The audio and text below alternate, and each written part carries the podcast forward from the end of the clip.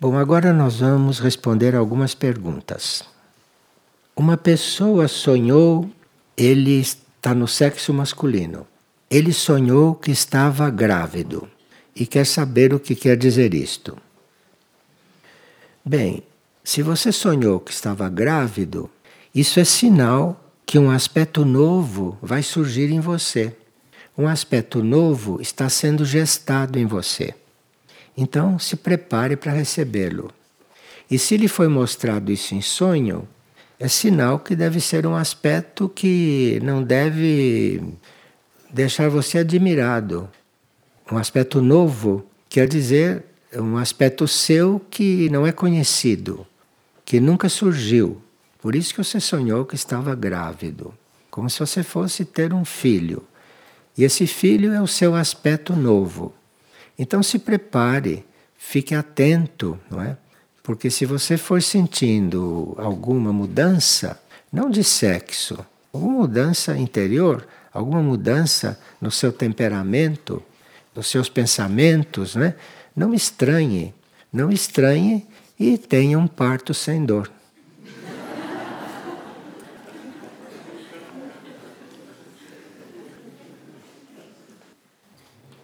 A pessoa já tinha apresentado essa questão e nós já tínhamos respondido. Mas não sei se foi por coisas da internet ou se foi por coisas nossas que ela não, não recebeu. Então ela está refazendo, porque é uma coisa que está tocando muito. Ela tem uma cachorrinha que já está com vinte anos e... e que está muito doente, com vários sintomas de que está terminando, não é? O seu ciclo encarnada. E ela gostaria de saber se aquilo pelo que a cachorrinha está passando, em dificuldades físicas, se é kármico. E se esta cachorrinha pode ter um karma.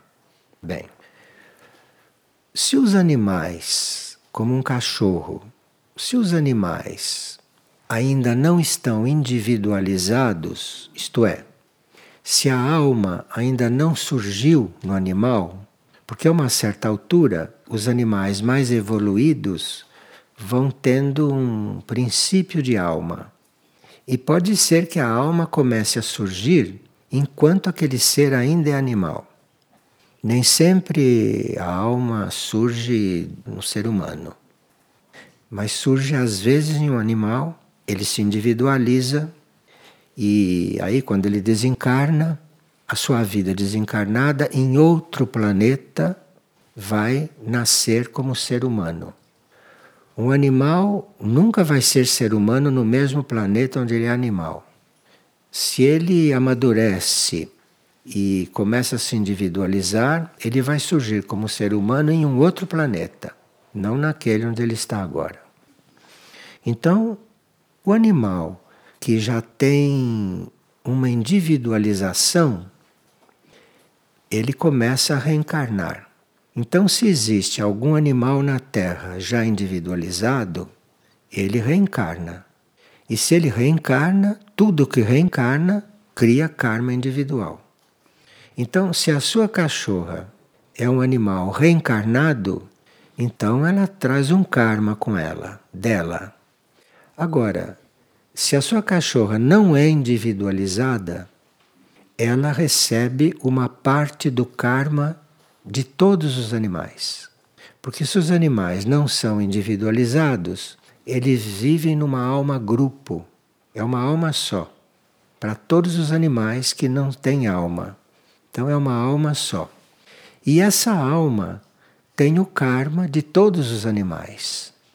Então pode haver uma cachorrinha, um gato, um animal qualquer que tenha herdado parte do karma do grupo animal. Então o que está se passando com a sua cachorra, que para você é muito triste, tanto pode ser karma dela, se ela já é um bichinho que reencarna, como pode ser parte do karma do reino todo ao qual ela pertence. Agora, ela está perguntando o que ela deve fazer, porque realmente a cachorra está sofrendo muito. E ela está desconfiada. Aliás, na resposta que nós demos para ela anteriormente, que ela não recebeu, estava dito, observe se esta cachorra não está demorando para desencarnar porque não quer deixar você sozinha. Foi o recado que a gente mandou para ela e que ela não recebeu. Então agora aqui, nós repropomos esta, esta possibilidade do animal estar sofrendo e não desencarnar, está se segurando em um corpo que está fazendo sofrer muito para não deixar esta sua guardiã, para não deixar esta criatura. Então, neste caso, você pode esperar um momento em que a cachorrinha esteja adormecida e se ela estiver bem adormecida, você chegue bem perto dela e fale no ouvido dela. Se libere, pode ir. Não precisa ficar aqui nessas condições por minha causa. Eu te libero, pode ir. Eu me arrumo se você partir. E depois nunca se sabe para onde você vai e nunca se sabe quando iremos nos encontrar. Vá tranquila, isto é, você a libere. Enquanto ela está dormindo, você fale baixinho, para não acordá-la, né? Se fale baixinho no ouvido dela. As palavras, ela não vai entender, mas ela vai receber alguma coisa. Se você falar isto com muita sinceridade, com muito amor, ela vai receber de alguma forma isto. Então agora eu espero que desta vez você receba a resposta. E aqui uma pessoa está dizendo que ela está em crise, que ela está tomando muitos medicamentos alopáticos, que ela está muito angustiada e deprimida. Bem, nós já sabemos que depressão, angústia, todas essas coisas podem ter muitas causas aparentes. E se a gente quiser buscar causas aparentes para depressão, para angústia, a gente encontra centenas de causas, quantas a gente quiser. Mas a verdadeira causa de uma depressão é que a alma do indivíduo não está satisfeita dentro daquele corpo. Então ela não consegue sair, porque ela está ligada com um fio, com o corpo, um fio kármico. Ela não está satisfeita naquele corpo. Ela não está conseguindo estar bem com a vida que aquela pessoa leva. Então, ela não consegue se desligar, porque é kármico, um fio que ela tem ligado com aquele corpo. Ela ainda não conseguiu se desligar. Então, a pessoa se sente deprimida. Então, depressão é porque a alma não está satisfeita no corpo e não está desencarnada porque não pode. Então a pessoa que se sente deprimida, pessoa que se sente deprimida deve chamar a sua alma, dizer minha alma, ou meu eu superior, né? Minha alma, vem aqui, me diga o que você quer, me diga o que você quer, me diga o que você quer que eu faça, me diga o que, que você quer que eu viva. E se a pessoa está angustiada, ela vai melhorando, porque a angústia é o começo da depressão. Então, a angústia é o início. Então, enquanto está angustiada, cuide de se tratar. De se tratar, isto é, chamando a sua alma e perguntar o que que ela quer, antes de ficar deprimida, porque depois, deprimida, a alma já está querendo sair. Não é que não tenha cura, tudo tem cura. Vocês sabem que Jesus e Maria ressuscitavam mortos, então tudo tem cura. Até gente desencarnada pode voltar. Voltar no corpo físico, não é? E nós não conhecemos estas coisas porque a humanidade se deteriorou tanto que essas coisas não, não tem mais como acontecer. Mas já aconteceu. Então isto não é um absurdo. Uma pessoa voltar. Então, se uma alma já está se retirando e a pessoa se sente deprimida, angustiada, não sabe o que fazer, chame esta alma de volta. Mas seja sincera, seja honesta. Não vai chamá-la de volta para ela viver o que ela estava vivendo antes de sair. Você tem que chamar de volta e dizer, olha, venha porque eu estou querendo me transformar. E eu já estou aberta para me transformar. Volte porque eu vou fazer aquilo que é o caminho que você quer para estes corpos. Nós temos que descobrir que nós temos que ter uma relação e um diálogo claro com o nosso mundo interior. Nós temos que ter um diálogo claro com essa nossa parte interna. Então, se alguém está deprimido, é porque a alma não quer mais ficar, não encontra ambiente de ficar dentro de você. Então você chame a alma, pergunte o que ela quer, pergunte o que... e você vai sentir o que você deve fazer. Agora, aproveite esta oportunidade porque vai ser uma grande experiência. Se sua alma começar a voltar e você percebe que ela está voltando, porque essa depressão vai passando, você vai ficando curada, mas aí se lembre, se lembre de que você tem que se transformar em algum ponto. E aí quando ela estiver mais dentro de você, você pergunte, o, o, que é, o que é que eu tenho que viver? Qual é a sua vontade? Pergunte, antes de dormir, pergunte, e aí você vai começar a ter sonhos e se reencaminha. A pessoa ouvindo essas coisas pode dizer, porque ele não está no meu lugar, não é? Eu não tenho ambiente para fazer isto. Olha, essas coisas são todas desculpas, todas desculpas.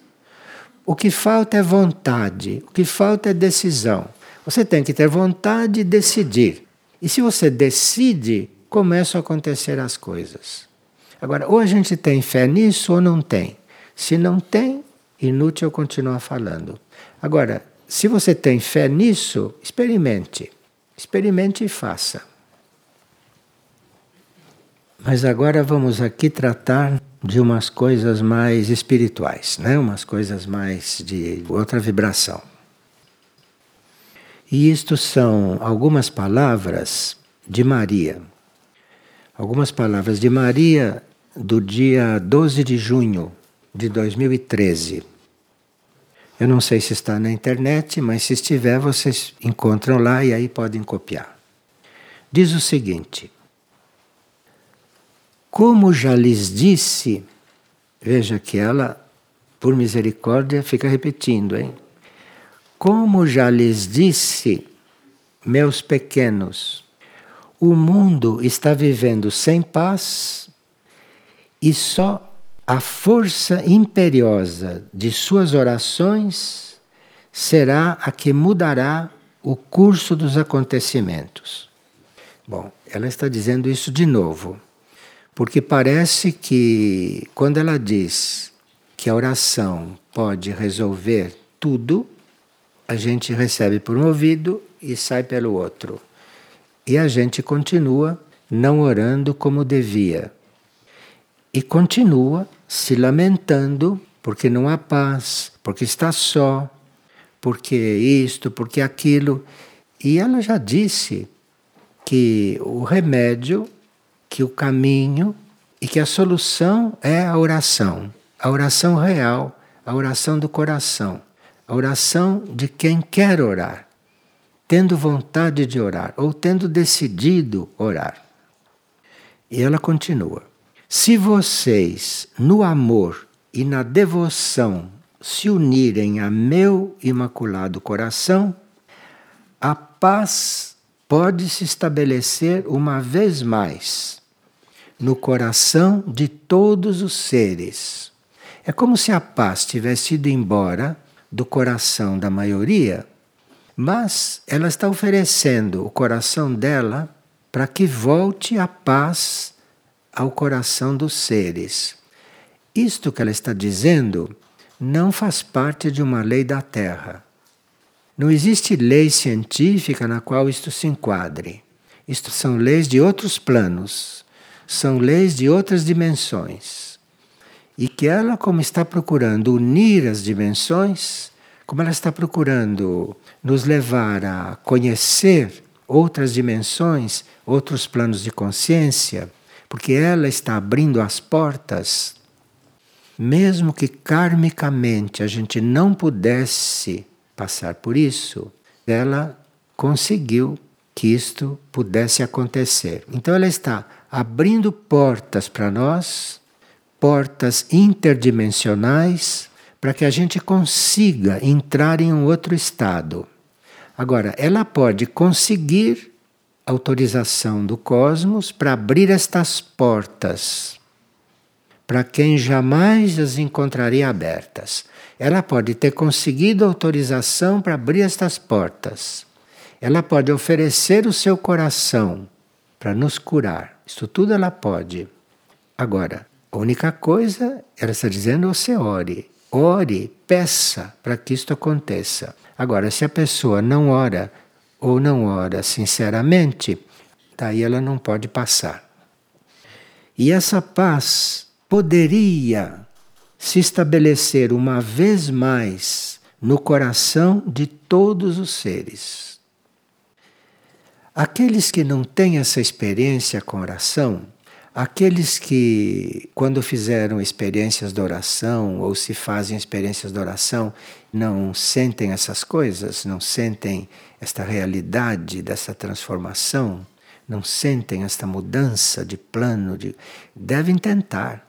Devem tentar, porque isto é possível. Isso está aberto hoje. Mas precisa assumir, precisa assumir esse trabalho.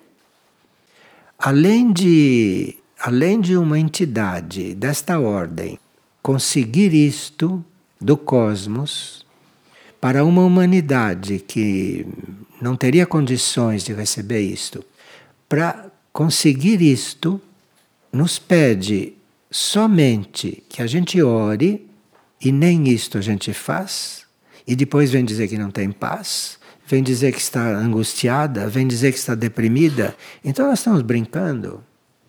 Ou estamos brincando, ou não estamos ouvindo. Hoje, na paz e no bem, eu os convido a ser mediadores. Isto é, o que, que ela quer dizer? Na paz e no bem, eu convido a vocês serem mediadores. Mediadores quer dizer, vocês ajudarem aqueles que precisam. Vocês sejam intermediários entre aqueles que precisam e o que eles necessitam. Sejam mediadores. Vocês, por exemplo, podem ser mediadores, podem fazer com que alguém que não conheça, que nunca ouviu falar em Maria, ouça falar nisto. E de repente ele está angustiado, ou de repente ele está deprimido, ou de repente ele está morrendo. E você diz, olha, existe Maria. Ele diz, quem? Maria.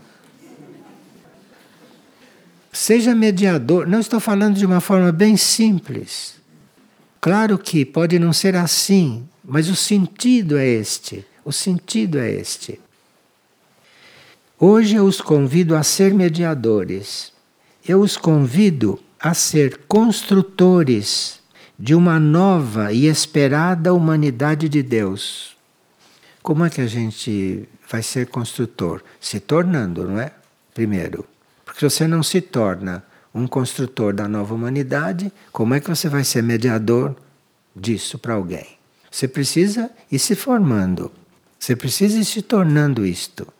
E aí depois saber ser mediador, saber fazer a ponte entre aquele ser no estado em que ele está, não é, com um outro estado, ajudá-lo a dar o passo dele. E se você já deu o seu passo, você tem energia para fazer isto. Diz, eu os convido a ser construtores da nova e esperada humanidade de Deus, a que viverá a essência das leis e dos mandamentos, porque por fim reinará o amor eterno como é no céu. Enfim, ela está dizendo como será no futuro. E nesse momento, parece que é o momento da construção desse futuro.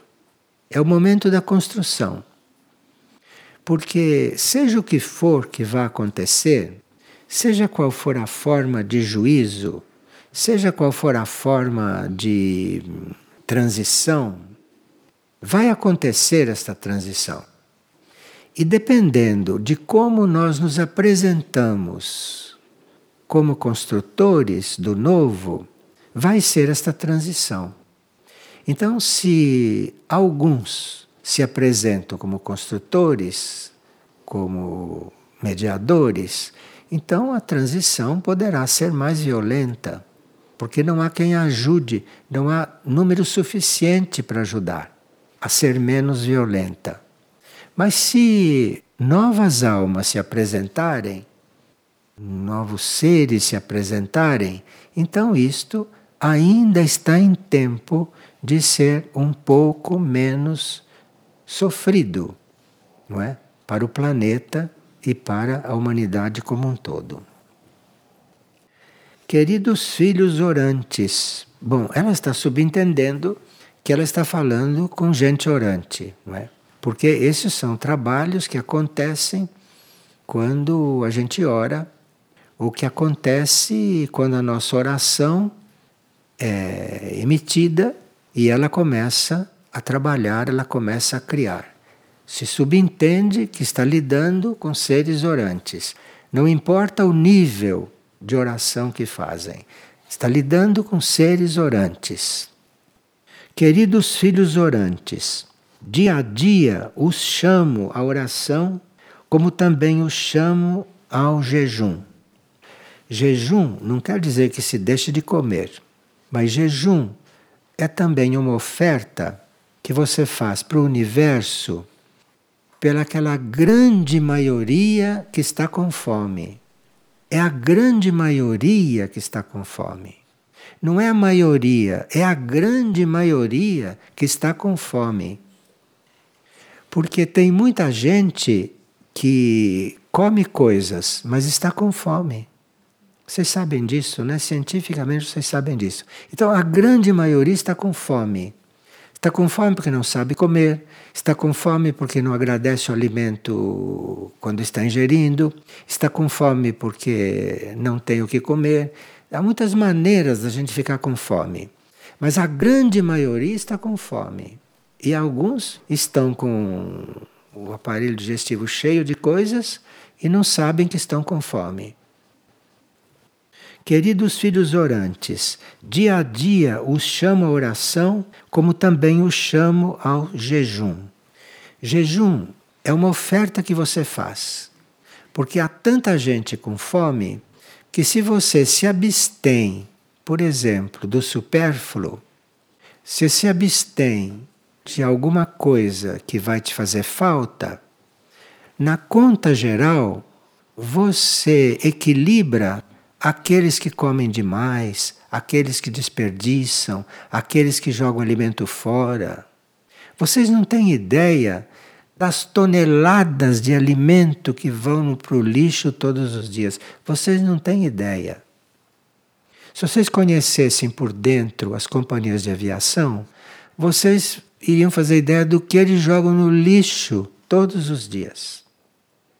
Bandejas inteiras vão para o lixo, cheia de alimento. Então aqui, queridos filhos, orantes, porque preciso orar para sentir estas coisas, preciso orar para levar a sério essas palavras, porque essas palavras estão sendo ditas num momento, num momento muito, muito crítico. E se alguém ouve, escuta e vira uma chave, isto influi sobre o momento, influi sobre o que está para acontecer.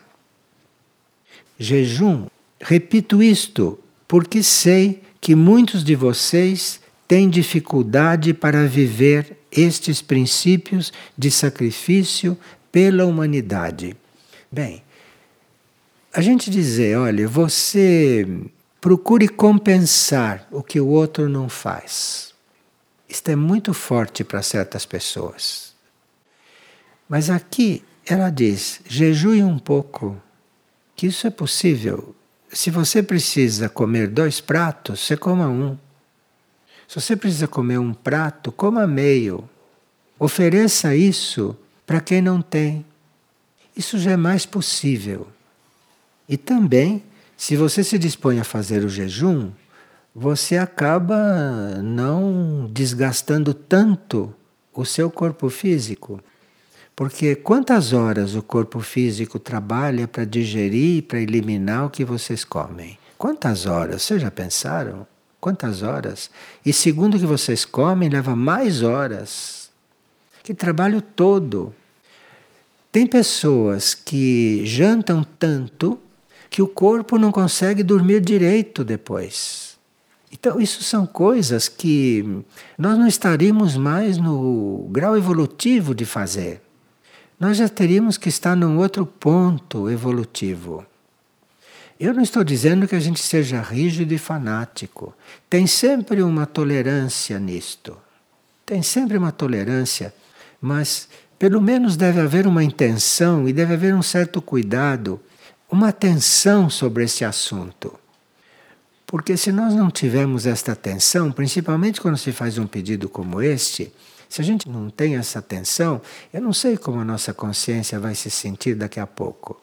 Quando ver o que se passa em volta, não sei como nós vamos nos sentir. Por não ter feito um mínimo do que teríamos que ter feito. Não é? Para diminuir um pouco este quadro. Veja, cada um de vocês guarda no coração a liberdade de decidir. Então está no nosso coração decidir uma coisa ou outra. Está no seu coração a faculdade de decidir se você vai acompanhar a maioria, a maioria que está, como vocês veem, ou se você não vai acompanhar a maioria. Isso é no seu coração que você tem que decidir. E em que grau você vai acompanhar a maioria, e em que grau você não vai mais acompanhar a maioria, isso é o seu coração que tem que dizer. E você já tem um mínimo de discernimento para fazer isto. Cada um de vocês tem no coração a liberdade de decidir. E eu lhes peço que me entreguem o que, na verdade, me puderem entregar. Ela não está pedindo o impossível.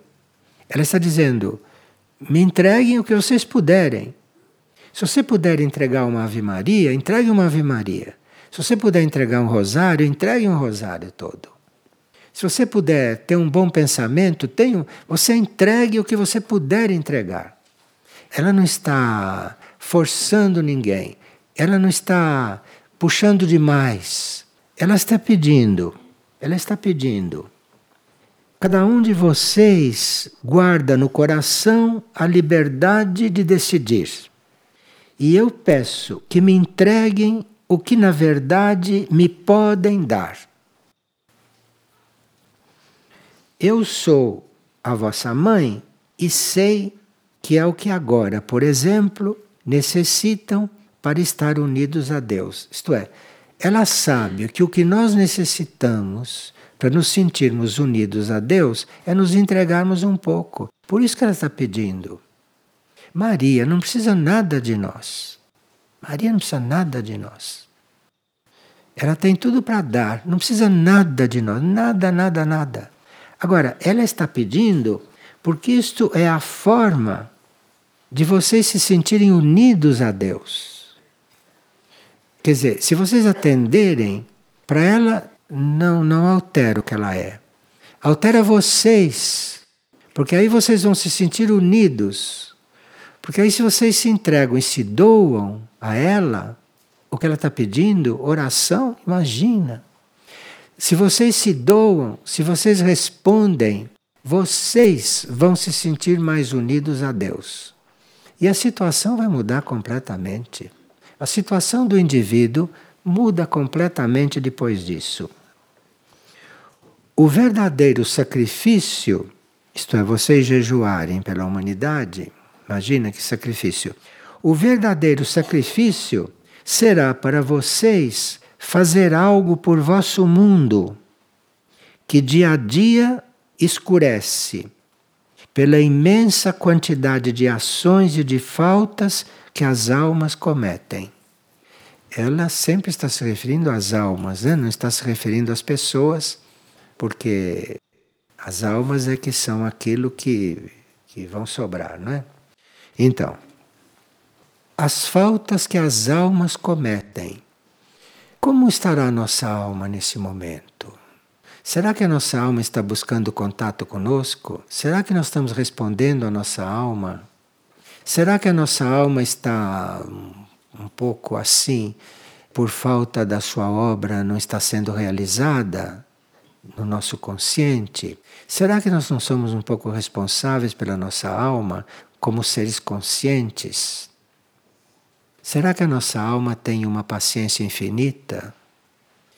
São perguntas que um ser consciente, uma personalidade, não precisa ser espiritual. Nós não estamos falando de seres espirituais. Estamos falando de seres aqui, na terceira dimensão, no mundo concreto. Estamos falando de gente aqui. Será que aqui a gente não pode se colocar este assunto e não ver de que nível vai receber a resposta? Se se coloca este assunto, de repente a tua mente dá uma resposta. Ou de repente vem uma resposta de um pouco mais profundo. Precisa experimentar. Por isso, mês a mês, eu desço do céu com a esperança de paz para todos os meus filhos e da vitória do plano de Cristo sobre a terra. Isto é uma coisa bastante, bastante interessante de se refletir sobre ela. Que plano será este?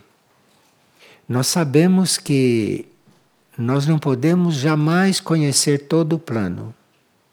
O plano inteiro não se pode conhecer. Nós poderemos conhecer aquela parte do plano que nos diga respeito. Isto nós temos direito de receber. Então, o plano de Cristo para a Terra, o plano de Cristo para nós, que nós conhecemos, é o que ela diz e o que ele diz. Mas isso não é o plano todo.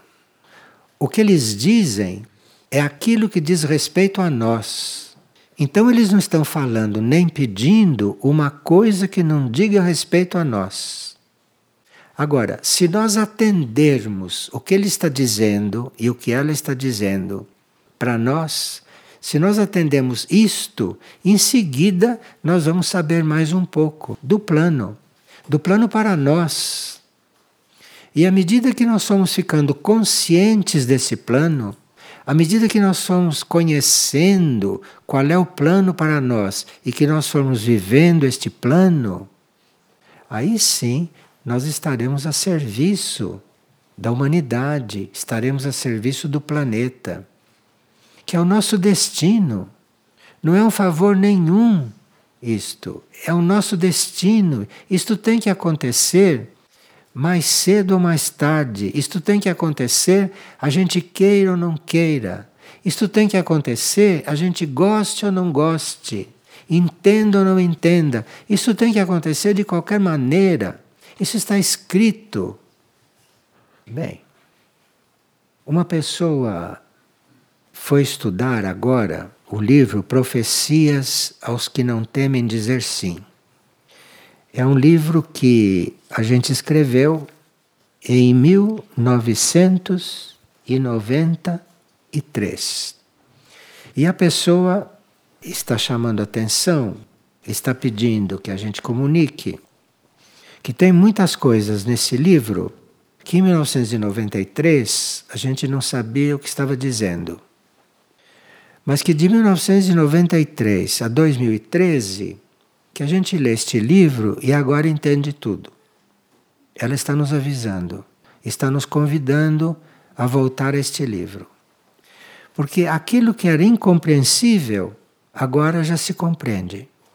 Porque as coisas já evoluíram, e a gente também evoluiu um pouco. Então, é uma coisa que agora a gente entende. Não sei se vai se entender tudo, mas já vai entender um pouco. E à medida que se penetra uma profecia, à medida que se penetra, a profecia vai se desvelando em seguida. Então, aqui tem coisas que estão profetizadas e que, claro, que nós não vamos entender agora. Mas desde mil novecentos e noventa e três até agora, já dá para entender alguma coisa. E ela está pedindo que a gente volte a esse livro, que comece a reler, porque alguma coisa vai abrir. E isto que abrir, depois vai mostrar outras coisas, outros aspectos. E os pontos todos que ela citou, eu fui lá verificar, e são realmente muito atuais. E são coisas nas quais a gente agora deveria ser impulsionada. E vocês não vão encontrar as coisas desse livro na conversa das pessoas, não vão encontrar isso na conversação diária, porque a conversação diária é uma série de inutilidades, como vocês sabem, que não tem nenhuma função com o plano evolutivo. Então vocês não vão encontrar isso no viver comum. Vocês vão mesmo ter que olhar isto e conversar com isto. Conversar com isto e eventualmente começar um diálogo com algum outro plano. E o livro tem estas chaves. Eu só estou transmitindo, não podia deixar de transmitir, porque me pediu e eu sei que esse pedido é verdadeiro. Então está aí as profecias dos que não temem dizer sim, para vocês irem refletindo de uma outra maneira, não é? Sobre a situação atual, sobre a situação atual da humanidade, sobre a situação atual do planeta, enfim, deste ciclo que estamos vivendo. Nós estamos com bastante material, com essas mensagens de Cristo, com essas mensagens de Maria, não? Terminamos um ciclo das mensagens de São José, não é? Agora vamos começar com aquela transmissão mensal, mas o ciclo todo dele já está gravado. E vamos começar depois, todo dia dezenove, com as coisas mensais. Então nós temos que nos ocupar de muitas coisas. Mas como chegou esse assunto das profecias, e São José é muito profético, de repente tem aí um, tem aí alguma chave. Alguma chave, tem aí alguma porta que pode se abrir e que possa ajudar a que nós nos transformemos. Porque tudo isso está em função da gente se transformar. Tudo isso existe em função de nós não sermos mais como somos. O resumo é todo esse. Não ser mais como é. Está bem? Então, obrigado.